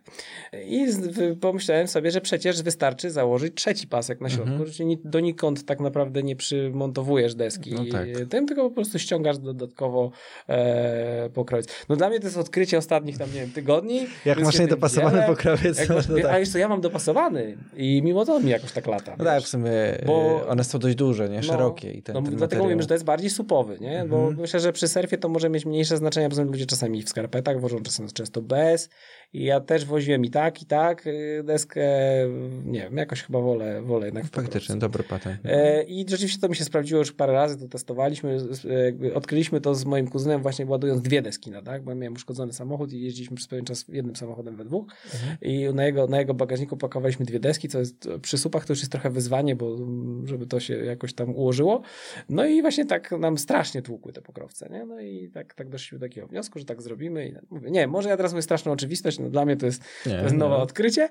I trzecia rzecz to powiedzmy taka bardziej surfingowa i, i znowu, może to jest oczywiste, dla mnie to było odkrycie, bo znany jest patent z, z nalewaniem e, wrzątku do, do butów czy rękawiczek, jak jest bardzo mhm. zimno, żeby wiadomo, żeby ci nogi nie marzły. I żeby okay. ci się szwy rozkleiły. Żeby, żeby ci się szwy elegancko rozkleiły, ale to będzie może z takich kwestii, to będzie trochę może się zabawne, trochę może intymne, a może trochę jakoś obrzydliwe, ale no buty e, e, neoprenowe niestety dosyć szybko e, śmierdzą po prostu, no mówmy się, wychodzisz z tej wody, nawet jeżeli je płuczesz, to o ile ich, nie wiem, regularnie nie pierzesz na przykład w specjalnym szamponie, a umówmy się, no no sorry, no pierzesz buty, no ty akurat chyba butów nie używasz, bo nie lubisz pływać w zimie, nie? Tak, ale, tak, tak. Ale, ale prałbyś buty za każdym razem? Nie, ale no, to jest problem z butami taki, że one nie są, że one same z siebie, tak, one same z tak. siebie nie śmierdzą, po prostu one nie dosychają w środku. Nie dosychają nie? często, szczególnie jak pływasz, nie wiem, dzień po dniu, czy masz małe przerwy. Tak. E, to jest, to też oczywiście, no to no, generalnie jest problem z tym cudnym zapachem.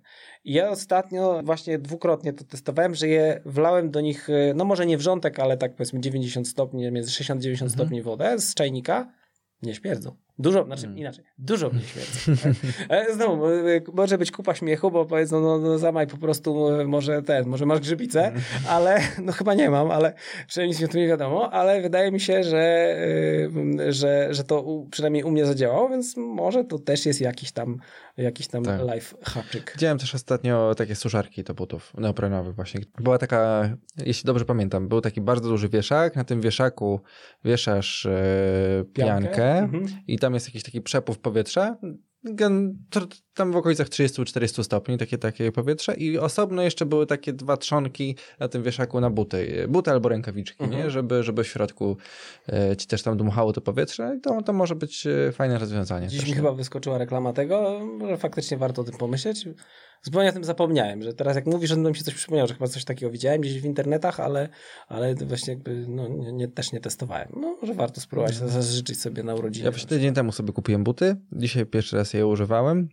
No i się okazało, że po pierwsze, wszystko fajnie, tam ciepło i tak dalej, i mają takie zastosowanie, że pas, który jest na łódce, nie obciera, yy, nie obciera stopy i po to je kupiłem, ale na przykład był jest problem taki, że yy, były super tanie i już wiem dlaczego, bo nie mają na przykład takiej oczywistej rzeczy, jak na przykład jakiś rzep, jakieś takie ucho, że można by gdzieś to po prostu powiesić na balkonie, nie? tak.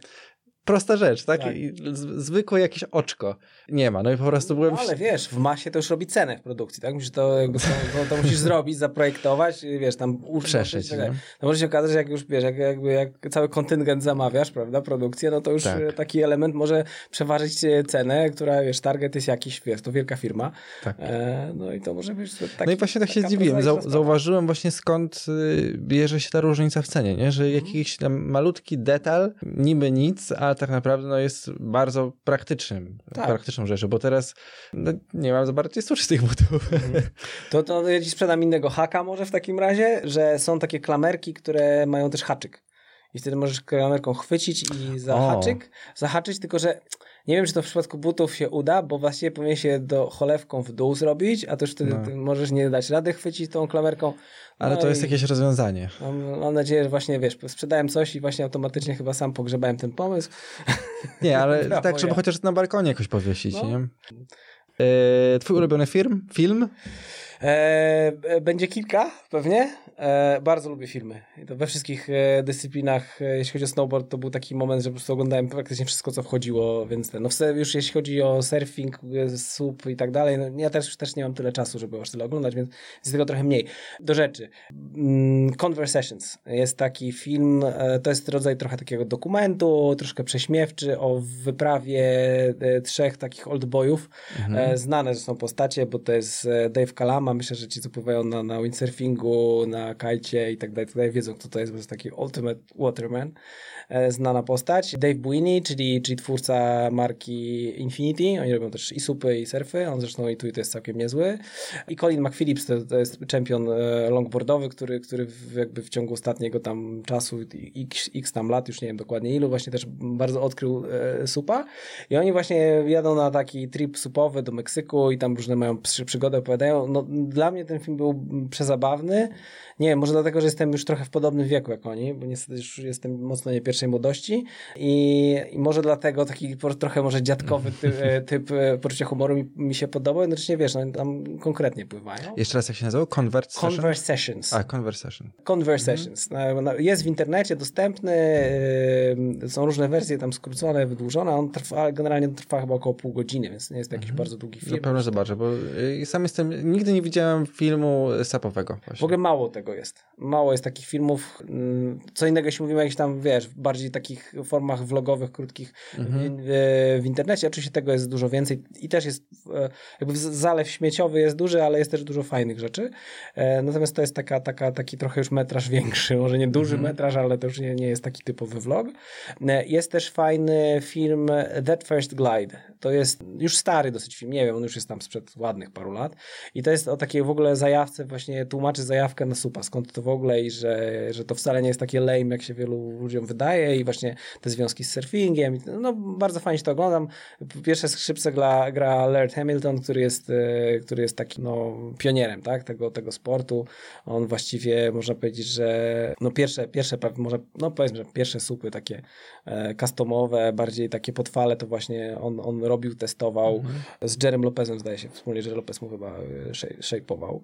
E, to właśnie, to też pokazuje, że surferzy, znani surferzy, no fakt, tutaj to może trochę akurat starsi, pływają na supach, więc to nie jest tak, i pływają na supach na falach, tak, więc to nie jest tak, już mówiliśmy o Kala Aleksander, e, ja, ja, widziałem nawet Roba Machado, który pływał i to w dodatku na, na takiej bardziej właśnie downwindowej desce, mhm. e, więc, więc to tak nie jest do końca, że, że, że rzeczywiście ten, ten, ten hejt bo jest, nie ukrywajmy, jest trochę hejtu na, na, na supa po, po, tej surferskiej stronie. On jest też często uzasadniony, bo superzy różnie się zachowują, ja to wiem, rozumiem to, ale, ale to nie jest tak, że... Wiosłem robił porządek. Nie, no ja właśnie staram, mówię, ja się staram być kulturalny, się usuwam. Także jest, jest dużo, dużo takich postaci, które robią jedno i drugie i jakoś to wcale im nie ujmuje.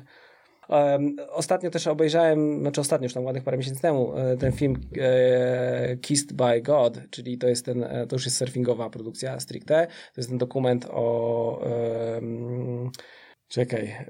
Jeremy, nie, Jeremy Irons to jest ten, to jest, to jest aktor, a Andy Irons, przepraszam. Andy Irons, zawsze mam z tym problem. Myślę o Andy Ironsie, mówię Jeremy, który no tragicznie zginął. E, ciekawa, ciekawa historia, taka chwytająca za serce, jednocześnie dużo niesamowitego surfingu. A jeśli chodzi o takie filmy, powiedzmy, kinowe, nazwijmy to, czy telewizyjne, mhm. no, w których jest motyw surfingu jakiś tam, moim zdaniem, fajnie wyeksponowany, no to mój chyba ulubiony to jest e, Chasing Mavericks. To jest, e, tak. on już chyba tutaj padał parę razy tak, chyba tak, w tym tak. podcaście. E, moim zdaniem jest naprawdę fajny film i, i, który, wiesz, no, może to nie jest jakaś super ambitna buła, fa, fabuła, ale to się, to się całkiem broni i, tak. i Gerard Butler jak najbardziej można, go, można uwierzyć w niego jako, jako, jako surfera. No i Abigail Spence Spencer, ta aktorka no tak, jest... No to jest bardzo, tak, e, bardzo, bardzo sympatyczna buzia i w ogóle także tak jak najbardziej. E, no i oparty na faktach film. Tak, no, tak, no Jay Moriarty też, też, no w sumie tragiczna też postać, tylko na szczęście w tym filmie o tym akurat za dużo nie ma, więc jest raczej bardziej ta, ta Nie spoilerujmy. Tak, nie spoilerujmy. film, film na pewno warty obejrzenia, nie tylko dla, dla ludzi, którzy się interesują e, surfingiem, no i Lords of Dogtown, tak, no czyli taki kawałek historii właśnie tych, tych związków deskorolkowo-surfingowych. Mhm. Jay Adams dla mnie, dla mnie też jakaś tam bardzo ciekawa postać, bo to jest, e, jest, jest też, też historia e, nie tylko deskorolki i surfingu, ale też historia też człowieka mocno po, poturbowanego przez życie, który, który przeszedł przez, e, przez piekło narkotyków, różnych innych nieprzyjemnych historii, później nawet się nawrócił. No bardzo moim zdaniem, no mi jakoś tam z uwagi na, nie wiem, może mój światopogląd też bardzo ważna postać jakoś tam mhm. imponująca mi. Jasne. Jeszcze, jeszcze jedno, jedno pytanie przyszło mi do głowy, bo tak jak e, rozmawiamy, sam teraz nabrałem ochotę, żeby spróbować pójść e, na supa na falę. O, Powiedz, no czy jest, e, kojarzysz jakąś szkółkę, która ma sensowne deski do wypożyczenia? Wiesz co, tak, na pewno, na pewno ABC Surf, Wiem, że oni mają, mhm. mieli na pewno. Ja, ja u nich też pływałem, chociaż ja od nich zawsze pożyczałem raczej te dopływania na flacie, i po, no i wcześniej, początkowo, jak, jak tam się dopiero yy, próbowałem zorientować w temacie, to też, to też na fale w sumie od nich pożyczałem. Więc nie wiem, co oni mają w tym sezonie. Wiem, że tam zaszły jakieś zmiany, oni troszeczkę poszli w innych kierunkach, ale baza na Półwyspie na pewno jest i na mhm. pewno jakieś są. są. W Kuźnicy, tak. Więc na pewno do ABC Surf można zajrzeć, warto. E, przy okazji pozdrawiam chłopaków, Wojtka tak. i Maćka. Właściwie w dużej mierze dzięki nim można powiedzieć, że właśnie zacząłem supować, więc, więc tym bardziej. Ja też właśnie pierwszy supowałem ten na, na Motławie, tak, który był, to właśnie Maciek no organizował. Właśnie, no. no. tak, się, tak, tak też to pamiętam. E, ich tam było trochę tych spółów, więc, więc, e, tak. więc pewnie byliśmy na różnych, ale no. Kto wie. A może tak, było dość dawno, więc już mogę nie pamiętać. Więc oni na pewno, ale przypuszczam, że, że, że część szkółek, wiem, że coś, ktoś, ktoś na Małym Morzu wiem, że miał trochę supu, wiem, tam były chyba supy Bika, jeśli dobrze pamiętam. E, To koniu mógł mieć. Możliwe, że Może już to, konia tak, nie ma może, tam. może, może Łukasz Koński właśnie, y, tak, chyba to mógł być on rzeczywiście. Też już właśnie dokładnie nie pamiętam, bo też jak, jak się zorientowałem, to już był taki moment, że już miałem swoją deskę, więc jakoś tak mhm. bardzo się tym nie interesowałem. Nie? Ale myślę, że na pewno można poszukać, jeżeli chodzi o takie tematy właśnie fletowe, jakieś wypożyczanie tych dmuchanych desek, to ja wiem, że i w Sopocie są. Tak, to tego to jest to E, tak naprawdę wszędzie. dużo. Wszędzie. Ale właśnie tak byłem ciekaw fale- tak konkretnie, żeby już tak, jak już próbować, no to próbować na czymś fajnym. Tak, nie? no to myślę, że Półwysep tu będzie chyba najbardziej celowy, no bo tam mamy duże nagromadzenie szkółek y, z profesjonalnym sprzętem, więc w którejś na pewno będą supy, na pewno wiem, że w ABC są. E, czy gdzieś indziej, nie wiem, nie sprawdzałem, ale myślę, że też. Jak wiecie, dajcie znać w komentarzach. Tak, koniecznie, koniecznie. Będziemy, da, może wiesz, mo- może, przetestuję sobie jakąś deskę następną, będę chciał może jakąś Tak. inną sobie kupić, to, to, to dajcie znać, chętnie też zobaczę. Dokładnie. Y, Będziemy pomalutku kończyć. Y, Powiedz, jakby ktoś miał do ciebie jakieś pytania, gdzie możecie znaleźć? Wiesz co, no na pewno najwięcej, najczęściej bywam na Instagramie. Więc, te, ale tak naprawdę takim hubem, gdzie, gdzie, gdzie są różne moje kanały, to jest ten boardborn.pl, tak? urodzony na desce, nie wiem, tak Mhm. może to można chyba sobie s- przetłumaczyć. I tam są, tam są odnośniki zarówno do jakichś moich e, e, treści pisanych, czy wideo, tam są, tam są linki do Instagrama i do Facebooka, więc jak najbardziej na Facebooku, na Instagramie, chociaż na chyba najczęściej na Instagramie i tam, tam jestem prawie codziennie, jeśli nawet nie publikuję, to jestem, więc e, chyba najłatwiej mnie tam właśnie złapać. Ale na Jasne. Facebooku jak najbardziej też odpowiem. Jeżeli ktoś miałby jakieś pytania, to, y, to śmiało piszcie do Tomka. Będzie mi bardzo miło. Ja Wam bardzo dziękuję, Tomek Tobie też. Bardzo miło się rozmawiało. Jeżeli ktoś z Was miałby ochotę przyjść tutaj i pogadać nie, nie tylko właśnie o surfingu, ale też jakichś innych pochodnych, to serdecznie zapraszam. Dzięki wielkie jeszcze raz. Do usłyszenia wkrótce. Cześć. Dzięki, cześć.